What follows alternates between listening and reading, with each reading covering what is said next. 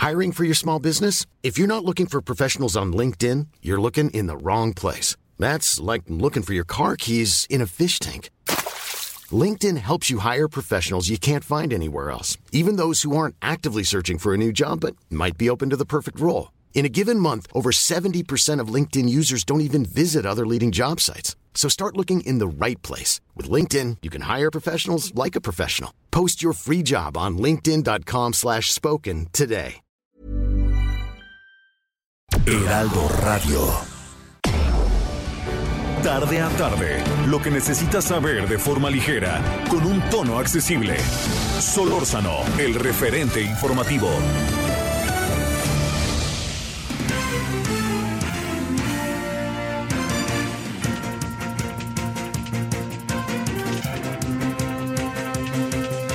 Muy buenas tardes.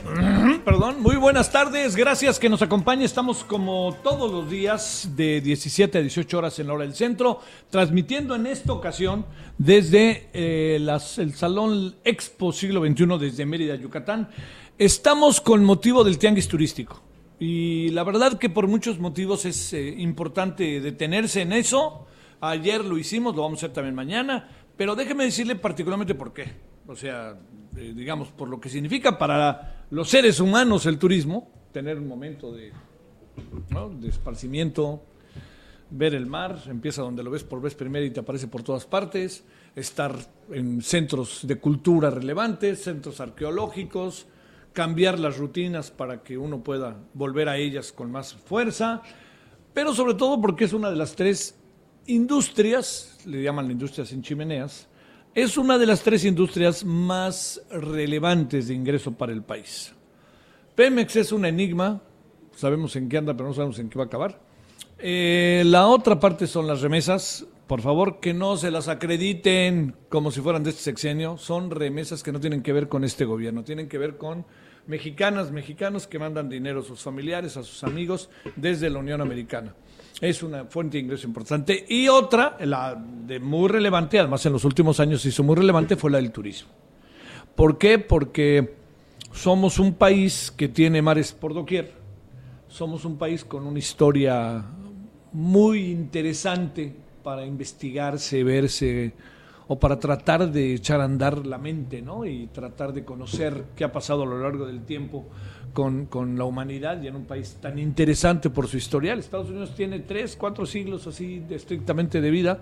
Nosotros tenemos 30 siglos atrás. Bueno, entonces todo eso que le ando contando forma parte de la relevancia que tiene. Y se nos apareció, como usted lo sabe mucho, muy bien, la pandemia. Y la pandemia nos cambió la jugada a todos, en todos los sentidos. ¿eh? Digo, ya lo sabemos, pero es importante recordarlo, porque mire, le planteo, a ver, la industria, eh, la industria del turismo, como tal, se lo voy a, a poner, eh, se lo voy a poner de esta manera, para que usted le, le- le- se dé una idea. Imagine usted, imagínese usted como gerente general o parte de los accionistas o dueños de un hotel que tiene, ahí le va, ¿eh? 350 cuartos. Y de la noche a la mañana le dicen, cerrado. No solamente es todo el mundo, ¿eh? Pero pensemos en Cancún, por ejemplo. Pensemos en Acapulco, Puerto Vallarta, ¿no? Para, para poner así como, este, pensemos en Baja California Sur, en, en Cabo San Lucas. Cierran la puerta y se acabó. Oiga, no, bueno. ¿Quiénes son los primeros que se van? La gente joven, que es trabajadora eventual que es gente que está en el turismo, gente que está un poco con la audacia de irse de un lugar a otro lugar, jóvenes, mujeres, hombres, que están buscando cómo hacerle para vivir mejor, para estar mejor. Entonces imagínense todo ese panorama, cómo se rompe. Esa es la primera estructura. Ahí le va la segunda estructura. La segunda estructura tiene que ver con quienes son trabajadores que en un momento dado pueden ser eh, despedidos sin que afecte lo poco que se puede abrir del hotel. Entonces, ¿qué tal si le digo 350 cuartos? Bueno, vamos a quedarnos con qué? Con 50. Son muchos, bueno, 20. Entonces, ¿quiénes limpian? ¿Quiénes ofrecen servicios? las empresas que lavan, que, se dedican a todo el tema de la lavandería, este, el de la limpieza, eh, los que van, los que trabajan ahí en las albercas, los que están en los restaurantes, adiós. Bueno, todo eso, imagínenselo, potencialmente, estoy hablando de un hotel, ahora imagínense todos los hoteles que hay en México, ya sin ir tan lejos, en Acapulco, los hoteles que hay de más de 100 cuartos. Imagínense lo que pasa cuando se cierra la casa de manera total. Imagínense una parte de las pérdidas. Bueno, usted dirá, bueno, los ricos son muy ricos y los dueños saber cómo se arreglan. No, no, no es tan sencillo, ¿no? Pero vamos a partir de ese supuesto. Y lo segundo que nos aparece es qué pasa con toda la gente que fue despedida o que se le, se le deja de pagar casi que de un día a otro. Luego, va el otro asunto para que lo pensemos. Compartámoslo. El otro asunto tiene que ver directamente con algo que el gobierno mexicano no hizo. ¿Qué es lo que no hizo? Pues no apoyó a las micro, pequeñas y medianas empresas. Al final de la historia estamos, como usted lo alcanza a ver, entre la espada y la pared. Bueno, ¿qué es lo que ha pasado con esta industria sin chimeneas, con el turismo? Pues se está reactivando, como todo el mundo. Entonces, como el juego de los niños, los de adelante corren mucho y los de atrás se quedarán. Entonces, los que se van a echar para adelante más rápido son los que van a poder ganar la oferta. Y América Latina es una oferta maravillosa. Usted imagínese República Dominicana, Puerto Rico, Cuba misma, y ahora imagínese Brasil con todo lo atractivo que es, Argentina con todo lo atractivo que es. Entonces imagínese Uruguay, todo lo que hay, Chile, todo lo que hay, países que, Perú que está en una bonanza en términos turísticos y culinarios maravilloso. Entonces ya que estamos en todo eso, pues todo el mundo empezó, ahora sí que el, banderazo de salida. Y ahí va, si no nos ponemos a las vivas en el banderazo de salida, nos van a ganar todos por la derecha, por la izquierda, por el centro, nos van a pasar por encima. ¿Qué pretende el tianguis? Eso, enfrentar los nuevos tiempos de tal manera que el tianguis pueda en este momento convertirse en un instrumento de echar a andar, a como dé lugar lo más pronto posible el tema del turismo. Y entonces aquí están en contratos. Y para esto requieren, como usted lo escucha, este, buenos proyectos, decirles a los a los, este, a los que compran los servicios turísticos, oigan, aquí estoy, yo tengo, ¿se acuerdan de mí? Pues yo soy el de las brisas, pues vayan a ver. Oiga, ¿se acuerdan? Yo soy el que renta coches, que estoy viendo aquí, Avis. Yo soy el de México Plaza Hoteles. Yo estoy aquí, el Hilton, aquí estoy. Acuérdense de mí. Ahí están. Entonces ya están y eso hay aquí un negocio. Citas de negocios que le llaman. Y luego están los otros, ¿no? Como nosotros, oigan, a ver, ¿en qué podemos nosotros ayudarles para el tema de la promoción? Díganos por dónde nos metemos, a ver, metan anuncios aquí, si ustedes meten anuncios, esta es la efectividad de los anuncios, tenemos tal rating, tenemos tal cosa, yo, y así está, entonces echa a andar todo, todo, en una muy interesante, diría yo, compraventa, muy interesante. Entonces, este, dos, tres días han estado aquí en Yucatán, que además pues, se conjunta otra cosa. Mire, hoy en la mañana, buena parte de la mañana me la pasé en el centro de la, de la ciudad por diferentes motivos. Y déjeme decirle, es una belleza esta ciudad de Mérida, ¿eh? es una belleza, es una ciudad que tiene mucha tranquilidad en términos de seguridad. Eh, es como le suele pasar al país, ¿no? Los que son de Toluca son de Toluca, los que son de Mérida son de Mérida. Los capitalimos sí decimos, no, que la Ciudad de México, ah, pero que no hablen mal de los de la Ciudad de México porque brincamos. Entonces, hay un regionalismo de los que yo conozco más marcados, el de los regios, ¿no? Monterrey, Chihuahua, son, pero pues, sáquelos de ahí, ¿no? Tijuana, por ejemplo, que es una ciudad tan versátil, no te metes con Tijuana, con los tijuanenses. Entonces eso, lo que hace, que esto es muy importante para Mérida, es que además de que se confirme eso, tienen una ciudad para presumir. ¿Por qué? Porque el futuro, el futuro de, las ciudades, cuando ya su servidor se haya muerto, etcétera, en 20 años, imaginémonos cómo va a ser. ¿Cómo van a ser en 20 o 30 años las ciudades? Mérida es un modelo interesante. ¿Por qué? Porque requieren de ciudades limpias, requieren de ciudades seguras, requieren de ciudades con servicios muy cerca de nuestros espacios, educación, salud, y con todo eso también requieren, por supuesto, de gobernantes honestos, que ahí sí nos cuesta trabajo, ¿no? Pero bueno, tenemos todo eso y todo eso se convierte en algo profundamente atractivo para los habitantes. ¿Por qué mucha gente se viene a vivir a Mérida? En buena medida por lo que le digo. Oiga, el clima, es que el clima, calor que hace aquí, humedad, por sí, ¿y qué? Se acaba uno acostumbrando, le costará a uno mucho trabajo, pero ¿y qué? Entonces, todo eso se abre un espacio atractivísimo, pienso yo, porque creo que Mérida y otras ciudades del país son muy atractivas. Hay un hacinamiento horroroso en la Ciudad de México, pero la Ciudad de México es, una, es tan atractiva. Yo le diría, hay una silla ahí, ahí quedaré, pero no sabe lo que me gusta la Ciudad de México en ese sentido. Ofrece servicios, es una ciudad muy versátil, tiene muchas cosas. Pero también le voy a decir otra cosa sobre la Ciudad de México este, que es importante tiene una densidad de población que nos mata, tiene un tránsito para volver loco a cualquiera, somos muchos, pero somos muchos, ¿qué tal si se lo aplico a todo el mundo? Fíjese, cuando nos subimos al avión eh, para venir para acá, yo decía, pero ¿cuánta gente en el aeropuerto? Usted dirá, bueno, es que es mucha gente la que hay en la, que va al aeropuerto. Pues sí, sí es mucha, ¿no? Y somos 130 millones de habitantes, 126 millones de habitantes. Es mucha. Bueno, sí, todo eso ahí de por medio es mucha porque ese es el asunto. Cuando usted va a un centro turístico y dice, yo quisiera ver menos gente, pero está lleno el centro turístico. Bueno, esa es también otro, otra condición de la humanidad que ni cómo cambiarle. Bueno, aquí estamos agradeciéndole. Y otro asunto, usted decir, oiga, ¿por qué no nos habla del tema de la reunión del presidente López Obrador, el presidente Biden y el primer ministro Justin Trudeau? Porque lo vamos a hacer en la segunda mitad de la, de la hora. No, lo vamos a empezar ahí, como a las 5.35 por ahí estaremos con el tema. Vamos a dedicar la primera media hora a los asuntos turísticos. No, ayer, nos, ayer estuvimos en la primera media hora con Michoacán, al final casi ya, ¿no? Con Michoacán, muy interesante. ¿Cómo le va a ser Michoacán con el tema de la seguridad, eh? Así de sencillo.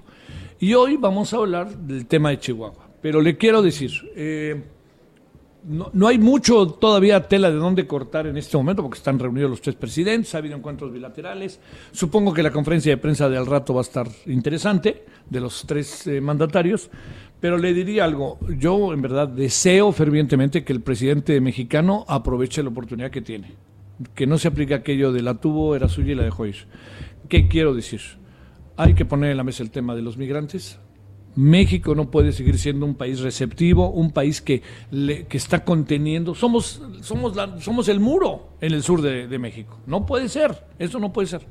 Tenemos una tradición migrante porque nuestros paisanos son migrantes. Segundo asunto para atender.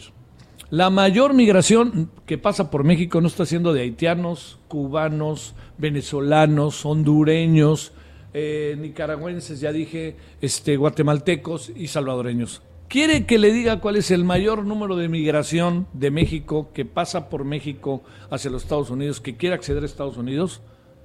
Mexicanos. Otra vez somos el número uno migrante hacia Estados Unidos.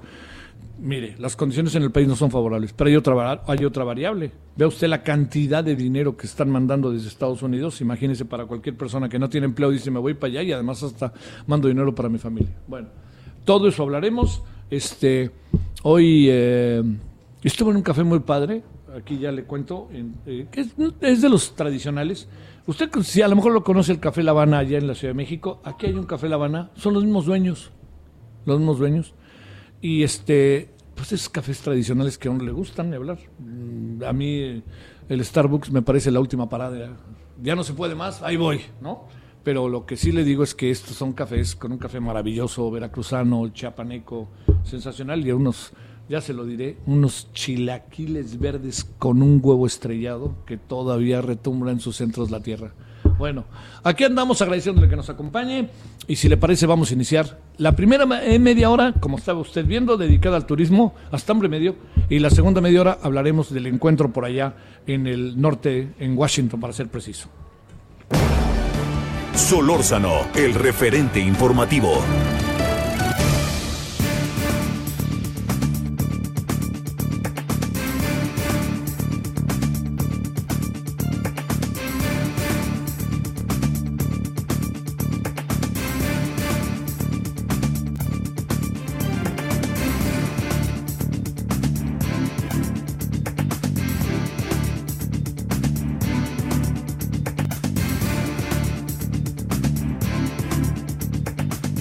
Hay gobiernos que ya están terminando su gestión, pero hay otros que estamos empezando.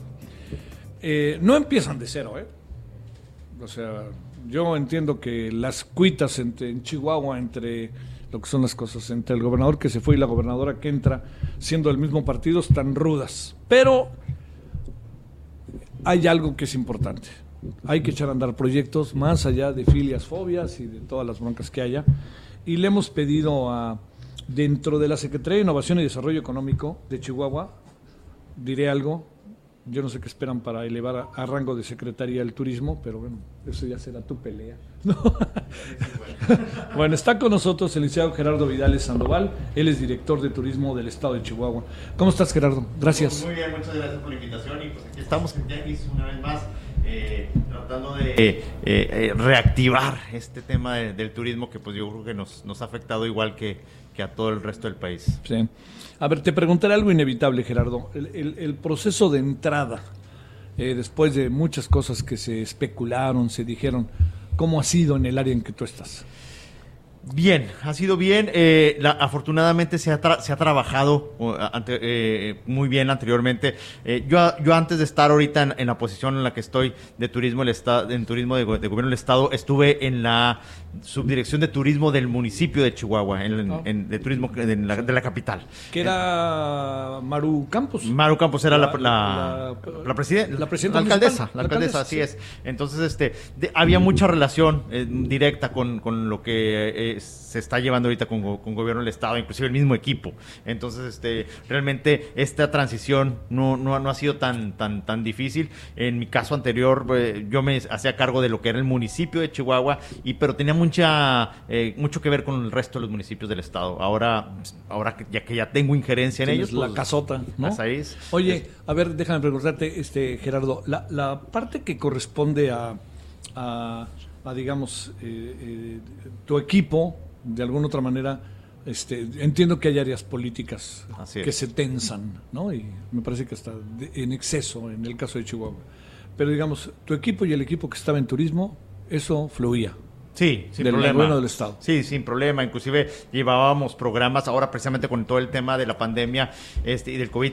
hicimos muchos, mucho, mucha alianza ahí en cuestión de recursos. Inclusive los, los recursos fueron escasos porque realmente el, recurso que se tenía se, destinó a otras áreas un poco más sociales, más, de más el tema económico y el tema turismo eh, se quedó más bien para ver cómo podíamos eh, hacer certificaciones en cuestiones de salud. Entonces eh, colaboramos muy de la mano. Entonces, este. Andabas eh, en otra cosa, inevitable. Sí, no, no, y aparte, digo, fue, hicimos un, recuerdo muy, hicimos una campaña un poco ilusa para hacer turismo, que decía eh, eh, que quédate en casa, visítanos después. Estábamos gastando dinero para que la gente no fuera a Chihuahua. Entonces, este, pues digo, pero. Qué cosa, ¿no? Sí, no, no, una cosa. Yo creo que en, nuestras vidas nos habíamos imaginado pensar algo así, pero este, bueno, afortunadamente hemos ido saliendo al paso. Ahorita puedo, te puedo decir que traemos una estadística al mes de octubre, que es el mes que acabamos de, terminar, muy similar al octubre del 2019, prácticamente estamos tablas ya, entonces eso pues, nos da muy buena eh, espina para poder este, continuar y yo creo que de aquí en adelante pues va a ser todo ya ahora sí en, en su vida, ¿no? Híjole, ojalá, ojalá.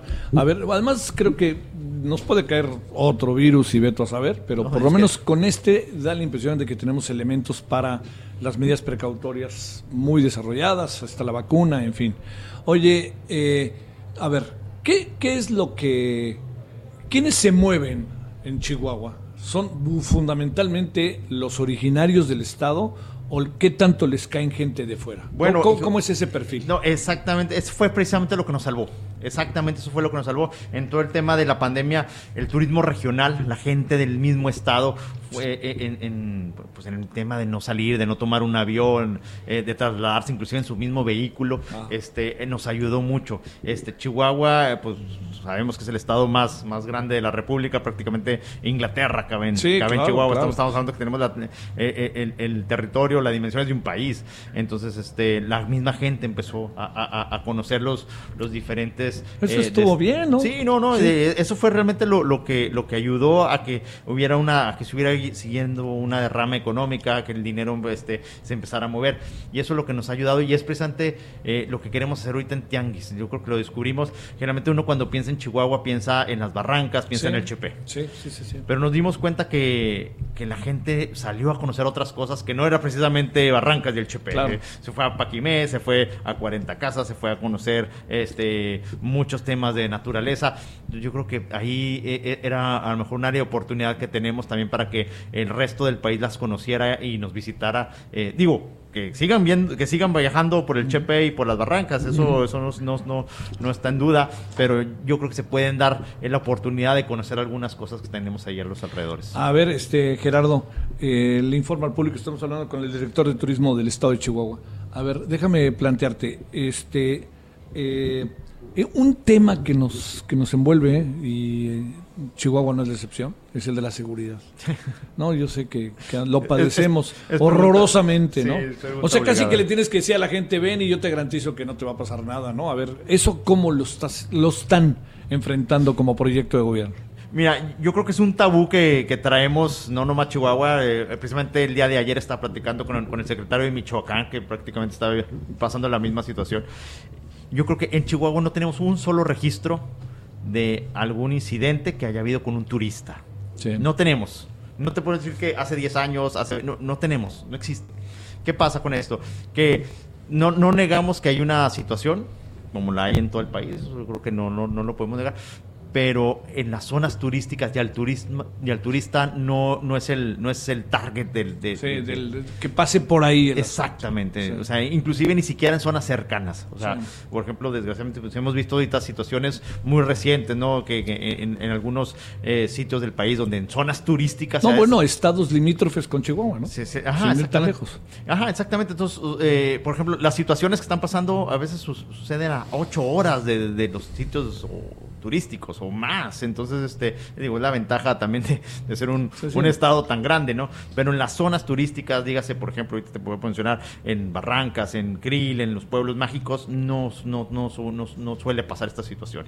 Este, mm, eh, cuando, digo, es una pregunta prácticamente obligada y este, que, que- que- que me hacen, pues no nomás ustedes, sino yo en todas las sí. entrevistas que hemos estado, y es la respuesta, ¿no? No, no tenemos una... Un registro. Un registro. Yo creo que en, en todos los países del mundo, si tú vas y te metes a las zonas peligrosas, pues eh, corres un Pero en Chihuahua, lo que es en las zonas eh, turísticas, en, lo- en las zonas donde la gente va, no tenemos un solo registro de que, de que haya habido alguna situación de peligro. ¿Qué van a echar a andar, Gerardo? ¿Qué es, qué, en qué, qué- cómo, ¿Cómo van a enfrentar este momento que se conjunta la pandemia? Estamos medio saliendo, no hay dinero, el presupuesto de egresos es este.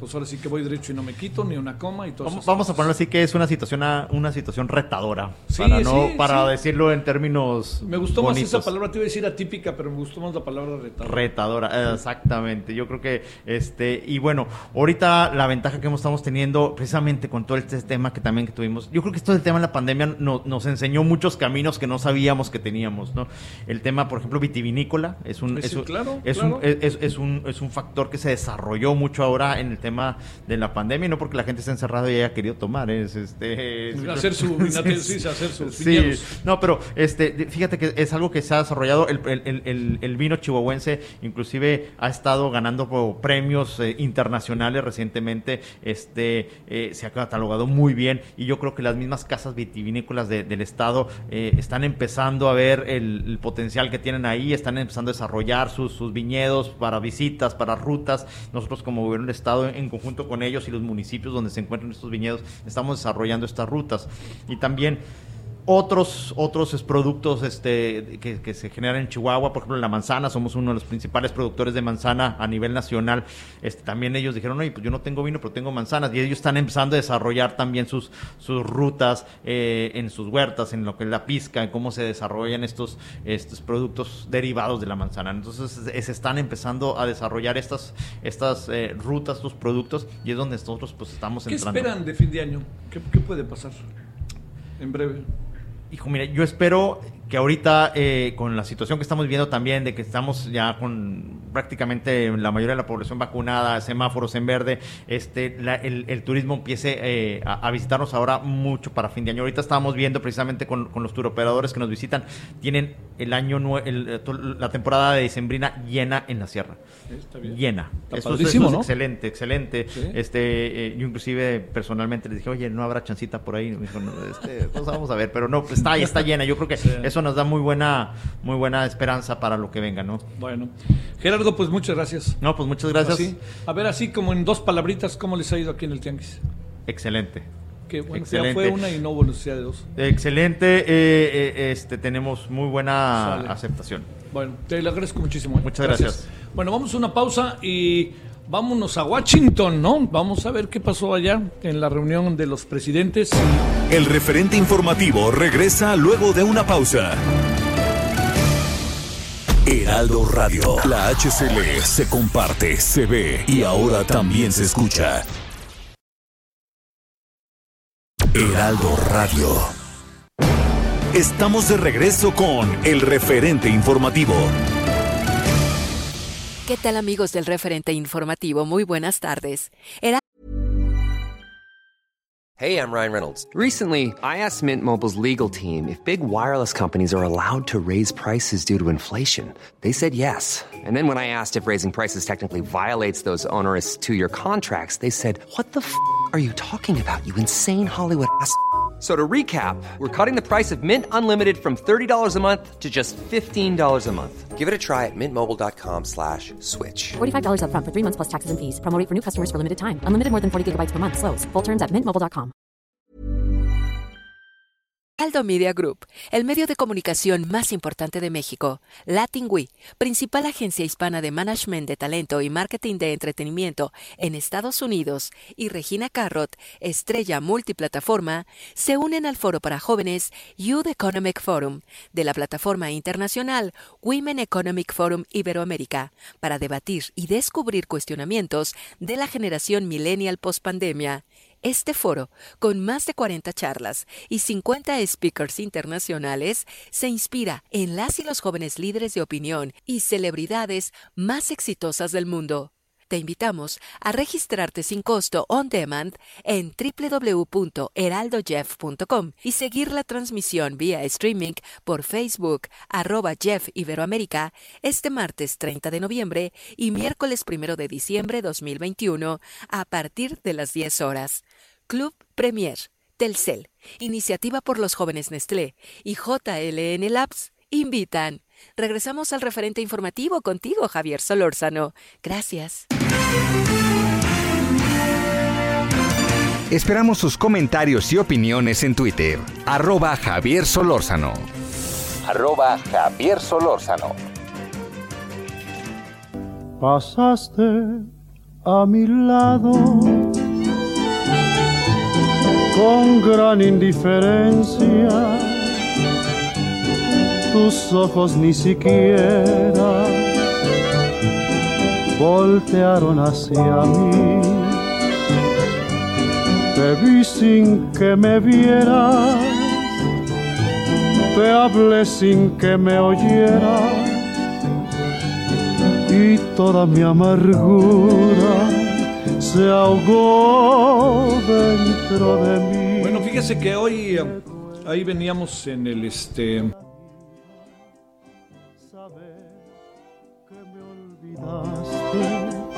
pensar que ni desprecios merezca yo de ti. Y sin embargo sigue unida mi existencia.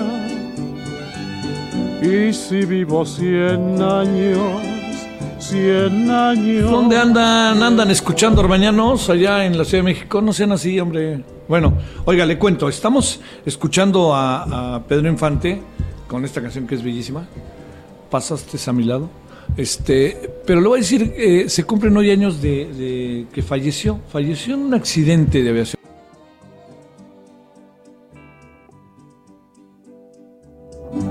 Pasaste a mi lado Con gran indiferencia. En... Ay, ay, ay, ay, ay, se me fue.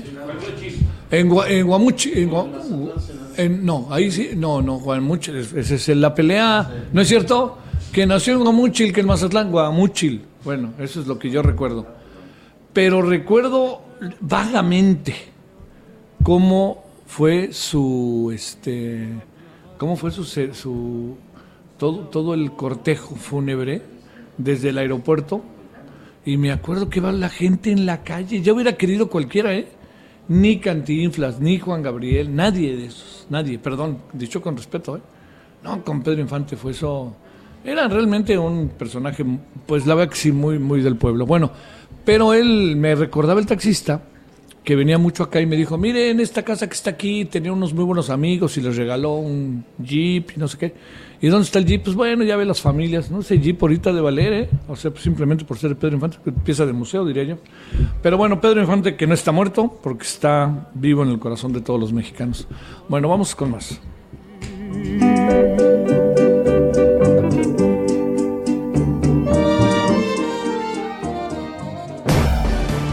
Solórzano, el referente informativo.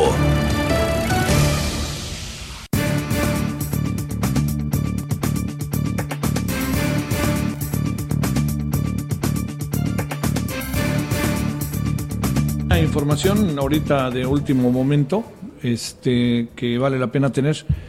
Eh, ¿Cuántos años cree que le sentenciaron a la esposa de el eh, Chapo Guzmán? ¿Cuántos años imagina usted? Ya salió la sentencia. Y además seguro que va a salir antes, ¿no? Porque creo que ya lleva uno en todo el proceso, entonces, no sé, a lo mejor van a ser menos. Pues le informo que la señora Emma Coronel, la Fiscalía de Estados Unidos, ha pedido cuatro años de cárcel.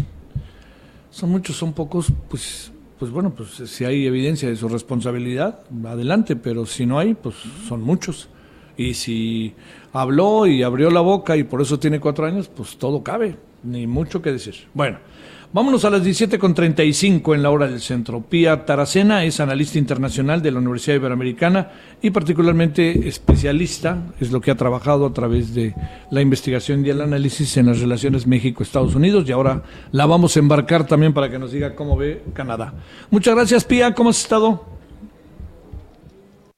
¿Y qué canción han puesto, eh? Qué bárbaro. Gran canción, pero bueno, muy bien, gracias. Por, ¿Me escuchas, Pía? Sí, ¿ustedes a mí? Sí, es algo ahí pasó técnicamente. Ah, eh, que, decía que muy bien, gracias, qué gran canción que, que pusieron ahorita de Pedro Infante. No, hombre, pero no es de tu generación. Claro que no, pero no es, bueno,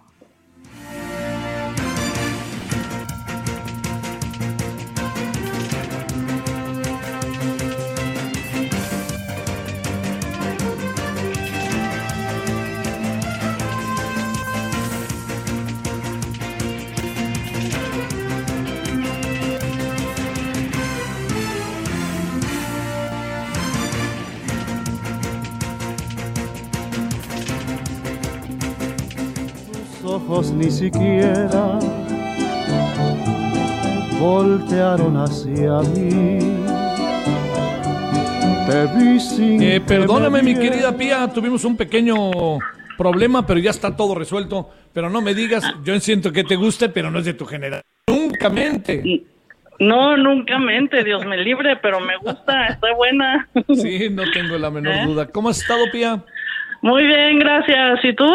Pues bueno, aquí ahora desde Mérida ya ves que se echó a andar otra vez el tianguis turístico, que es una, es una buena noticia. A ver, con la información que tienes, Pia, con lo que has visto hasta ahora, desde las 11 de la mañana, el encuentro en el Instituto Mexicano allá en Washington, con lo que fue el encuentro Kamala Harris, eh, presidente López Obrador, el encuentro eh, Joe Biden López Obrador y la conferencia de los tres. A ver, lo hice para resumirle al público un poco en qué estamos, ¿no? A ver, ahora sí cuéntanos, ¿cómo ves las cosas?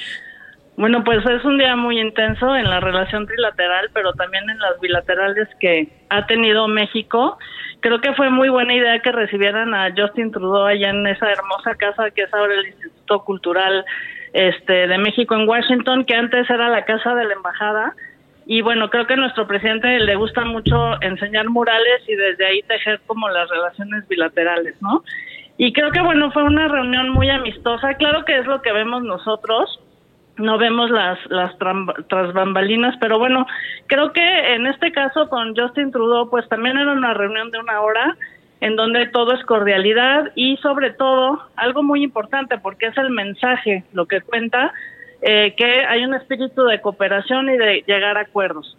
Lo que para mí ha sido más interesante es que en las bilaterales, primero con Trudeau y luego con el presidente Biden, pues obviamente se tocaron los temas que competen a la relación de cada de cada país. Entonces, en el caso de Canadá con México, pues sí, la agenda de la política exterior feminista, las comunidades indígenas, pero también las cuestiones de competitividad y obviamente, eh, eh, y esto coincide con la bilateral con Estados Unidos, cómo fortalecer una economía que va a tener muchos problemas el año que entra por la pandemia, Javier. Sí, sí, sí.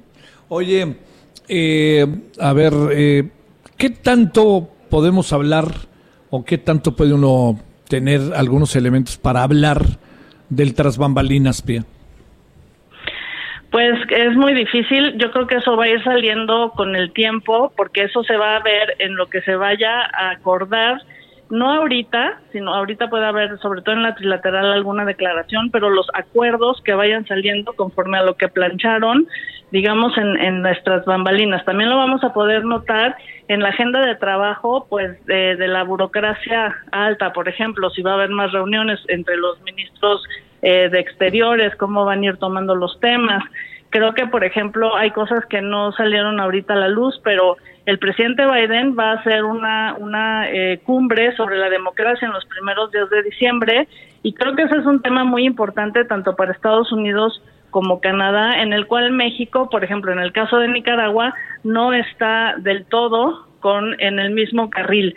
Entonces, creo que ahí ahí cuando vayan surgiendo esos temas, ese tipo de temas, podemos ir viendo resultados. O la propuesta que hace el presidente AMLO, que no es de él, porque ahí sí ya lo había planteado también Estados Unidos y Canadá, de este nearshoring para evitar que vuelva a pasar con eh, los, los eh, materiales de suministro que están este, paralizados y que vienen de Asia, que se traigan aquí esas inversiones para hacer, y lo enfatizó ahorita el presidente en la trilateral, esos tipos de productos aquí. Si eso se logra, pues eh, quiere decir que tras bambalinas sí han estado trabajando, pero eso le toca más, digamos, a, las burocracias eh, más bajas, ¿no? No a ellos, a ellos les toca dar la cara bonita y sobre todo, pues sí, lanzar mensajes interesantes, pero sobre todo la foto es muy importante.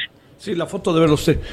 Eh, a, ver, tu pronóstico. ¿El presidente crees que vaya a ir a la reunión de los presidentes, que se vaya a aparecer o vaya a participar? Seguramente mandará un mensaje en Zoom porque ya, ahora sí que ha salido mucho, ha salido dos veces en menos de 15 días, eso sí que es muchísimo. Claro, volver a ir en los primeros días de diciembre a la cumbre democrática, pues la verdad no lo creo ¿Dónde es, eh? ¿En Washington? En Estados Unidos. No tengo el lugar preciso, pero sí en, Estados Unidos.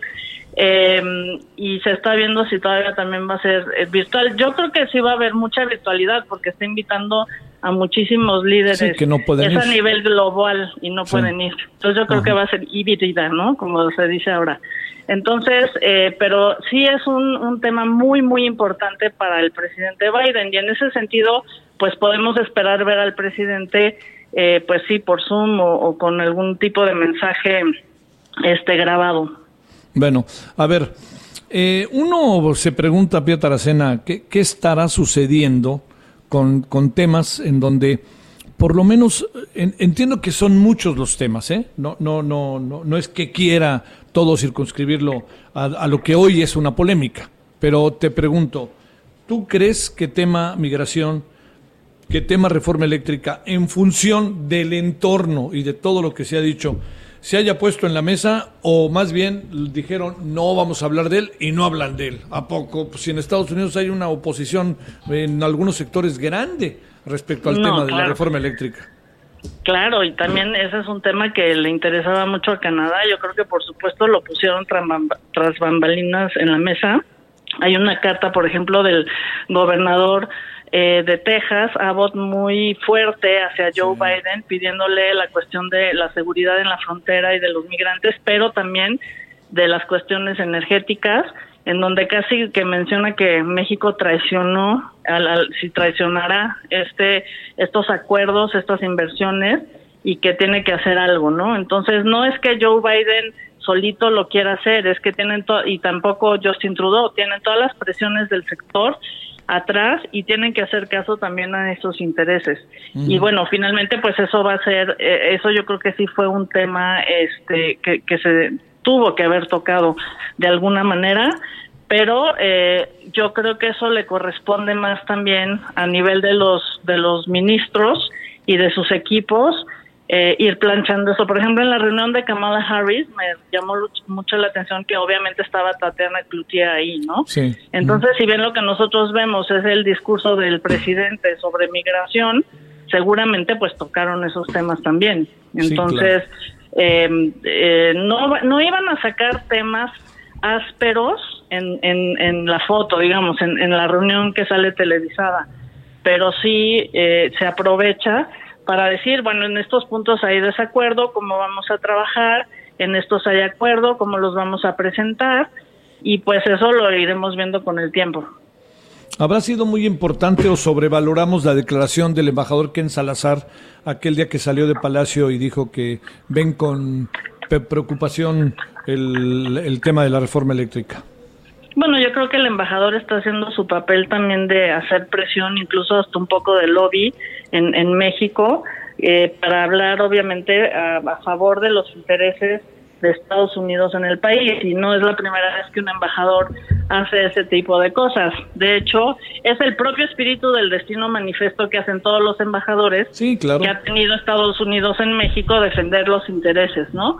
Y entonces, obviamente ahí tenemos que medir esa presión que resultados da. Creo que hasta donde yo sé, se, la, se lanzó la discusión al año que entra, ¿no? De la reforma eléctrica, pero bueno, ahí había problemas que si lo adelantaban o no. El propio presidente está haciendo mucha presión sobre el Congreso también para que se, que se lleve a cabo su reforma. Y bueno, creo que ese tema va a ser muy tenso en los próximos meses. ¿No, no, no crees que que digamos, eh, bueno, yo, yo entiendo que no lo harán, como bien dices, eh, pondrán la mejor de las caras, pero este es un tema de tensión el de la reforma, ¿no? Porque no es solamente la tensión que sean las presiones que tiene el presidente Biden, sino también las que tiene, como bien decías hace un momento, Justin Trudeau, ¿no? Claro, porque además esas empresas invirtieron en México y confiaron en México. Entonces, sí. el mensaje es muy fuerte porque entonces van a ir a las demandas, quién va a pagar esas indemnizaciones. Realmente esa parte no está muy fácil, ¿no? Sí. Para para el gobierno de México, o sea, lo lo fácil es hacer toda la propaganda a favor de que ahora sí la luz va a ser tuya y ese tipo de cosas. Eh, pero en realidad no es que sea de los extranjeros, es que ellos invirtieron y pues van a querer su inversión. Sí, claro, pues o sea, te, te, así, y además bajo licitaciones, eh, hubo un momento muy interesante respecto a las licitaciones simplemente con la industria este, energética, ¿no? Es muy, muy interesante con el CREA hacia final de, a la mitad un poquito, ¿no? De la pasada administración. Entiendo que todo el pasado en este gobierno es malo, pero hay unas partes que fue, resultaron interesantes, ¿no? Sí, creo que en términos de la negociación como tal, México demostró en esa era este, del neoliberalismo una gran capacidad de negociación, sobre todo en el sector de comercio y de inversión.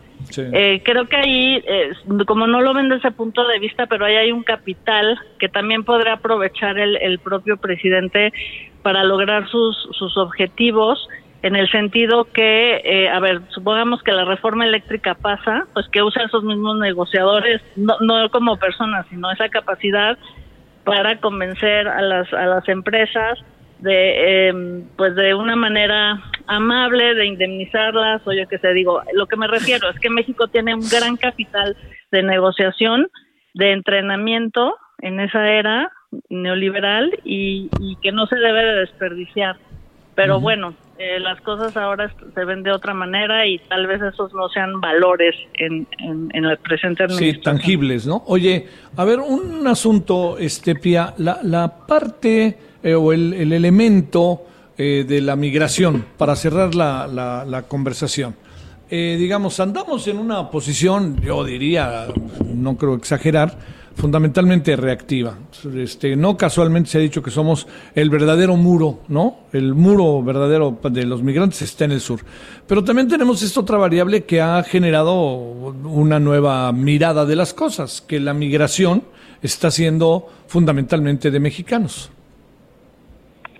Sí, exacto. Eh, aunque no es fundamentalmente de mexicanos, es de centroamericanos. Fíjate que eso me ha sorprendido en la narrativa del presidente AMLO hoy, porque él ha centrado mucho en la migración de mexicanos. Sí cumplió con su palabra de que él iba a decir al presidente Joe Biden de la amnistía para esos 11 millones, se lo dijo en la bilateral, lo volvió a decir en la trilateral y como que lo de Centroamérica lo, lo manda en el contexto de hay que invertir allá para que no se vengan para acá. Pero es que el problema de migración, los migrantes no solo son mexicanos, son centroamericanos, incluso de otras regiones de, del mundo, ¿no? Del mundo. entonces, claro, entonces eh, creo que creo que pues ahí sí se, concentró mucho en, en los 11 millones de, de, por ejemplo, de mexicanos para la amnistía y, no estaba pensando concretamente en que ha incrementado el número de migrantes mexicanos en estos últimos tiempos, quizá por el contexto de la de la pandemia, ¿no? Y que es un asunto eh, más bien integral. Y claro, sí son dos cosas, la amnistía para los 11 millones y la situación en la frontera, esto que decías tú de México como como muro, pero él no toca eso, no toca lo de la Guardia Nacional, sino se va a la, a la respuesta social económica, ¿no? De invertir en Centroamérica para evitar que se que se vengan para acá y para Estados Unidos y sobre todo pues también promover eh, su proyecto de, Sembrando Vida que es como el vínculo que, que él ha creado eh, eh, como puente entre Estados Unidos, México y Centroamérica, ¿no? Entonces, eh, creo que lo deberían de haber visto tal vez de una manera, digamos, más, más integral. Y en el sentido de los 11 millones, además que tuvo una caravana de migrantes presionando, en la mañana lo vimos en la Casa Blanca, eh, pues creo que en ese sentido es un discurso más bien interno que, que realmente que pueda lograr eh, a ver, sí, Joe Biden lo va a escuchar, pero Joe Biden no decide del todo, plantea él al Congreso una política migratoria, un plan migratorio, pero los que deciden son el Congreso, ¿no? Y por eso decía el presidente, los voy a, ¿cómo dijo? Los voy a señalar, exhibir, a señalar, exhibir. Y yo decía, pues no se exhiben, se hace lobby, se negocia, se les convence, se busca a los más sensibles y se les, se les hace un buen cabildeo, en fin, pero bueno, eh, las ideas están ahí y ya se verá realmente el año que entra cómo irán avanzando estos temas. Lo importante es que se recupera la, idea de América del Norte, que se juntan los líderes, que hay intereses comunes y que la región de América del Norte está eh, viva otra vez. Y como dijo Joe Biden hace rato en un Twitter, America is back, porque lo que Joe Biden también está haciendo es mostrarle a su propio pueblo que puede construir un liderazgo eh, internacional que después de Afganistán pues estaba un poco perdido, ¿no? Sí. Y ahí tienes la otra, ¿no? De los 100 presidentes con rumbo hacia eh, diciembre en la reunión que está programando, que está convocando el presidente Biden. Oye, eh, en la conferencia de prensa puede pasar cualquier cosa, Nicaragua, Cuba, migración, corrupción, este, armas, todo, porque al final presumo que irán muchos a preguntar, no solamente la, la, acomodada mañanera, ¿no? Claro, este, creo que eso es, es también muy importante lo, que mencionas, porque finalmente el presidente pues se ha mostrado por primera vez como un jefe de Estado, que es un mandato eh, constitucional y que no lo habíamos visto, digamos, en estos términos. Creo que el discurso que hizo con Joe Biden en la bilateral fue propio, fue interesante, ¿no? Fue, fue serio, eh, fue prudente y bueno, este creo que eso también pues hay que anotarlo, ¿no? Y no solo esas cosas estrepitosas de la mañanera que causan tensión. Pasamos del tuit de Donald Trump a las mañaneras de, de AMLO. Entonces, ahora vete a saber si todo es reír y cantar y ya nos veremos el lunes. Exacto, así es. Te mando un gran eh, saludo, Pía. Muchas gracias, Javier, y a tus órdenes. Gracias, como siempre. Muchas gracias, Pía Taracena, la especialista en todos estos asuntos en la Universidad eh, Iberoamericana. Bueno, vámonos a las eh, 17.53 corriendo ya para cerrar. Eh, vámonos contigo, Mayeli Mariscal. Cuéntanos, Mayeli, ¿qué pasa por allá? Hola, ¿qué tal? Muy buenas tardes. Pues ya más de 400 elementos de la Marina están circulando a manera de operativo en la zona metropolitana de Guadalajara. Esto para buscar a los dos marinos que fueron privados de su libertad el pasado lunes, derivado de la detención de eh, Rosalinda G., la esposa de Nemesio Ceguera, quien ya se encuentra en el estado de Morelos recluida. Sin embargo, pues bueno, continúan los operativos en la zona metropolitana de Guadalajara para encontrar a estos dos marinos. Esa es la información, Javier. Te mando muchos saludos. Muchas gracias, Mayeli. Hasta luego. Buenas tardes. Bueno, oiga, ya, este, ya nos vamos. Eh, eh, déjeme decirle que, en verdad, eh, con enorme preocupación, se lo planteo, las cosas al interior del CIDE, una institución educativa de altísimo nivel, están llegando a niveles, en verdad, que me parece excesivos, ¿no? Y excesivos lo digo de manera crítica, ¿no? el director interino eh, acusó que al interior de la institución se trata de imponer una ideología neoliberal y que hay una campaña de desprestigio de algunos medios y de profesores que tratan de imponer sus intereses. Yo le diría que este, eh, no están bien las cosas en el Centro de Investigación y Docencia Económica. Es una institución muy importante y quieren acomodar lugar el gobierno y el propio director del CIDE, el interino, acabar con el CIDE. Esa es la impresión que yo tengo. Focos megarrojos. Le prometo que mañana entramos al tema. Oiga, nos vemos desde acá, desde Mérida a las 21 horas en Hora del Centro. Buenas tardes, adiós. Se ahogó. Hasta aquí, Solórzano, el referente informativo. Heraldo Radio, la HCL se comparte, se ve y ahora también se escucha.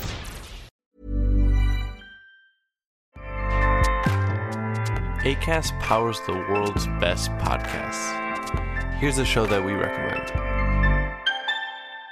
The Real Housewives is a guilty pleasure for most, but if you're looking to not feel guilty about that pleasure, tune in to Everything Iconic with me, Danny Pellegrino, where I break down all the messy moments and behind the scenes antics of Bravo's popular franchise. And on Everything Iconic, I also interview celebrity guests like Kelly Ripa, Kiki Palmer, Drew Barrymore, Cameron Diaz, and more about their guilty pleasures, their past work, and so much more.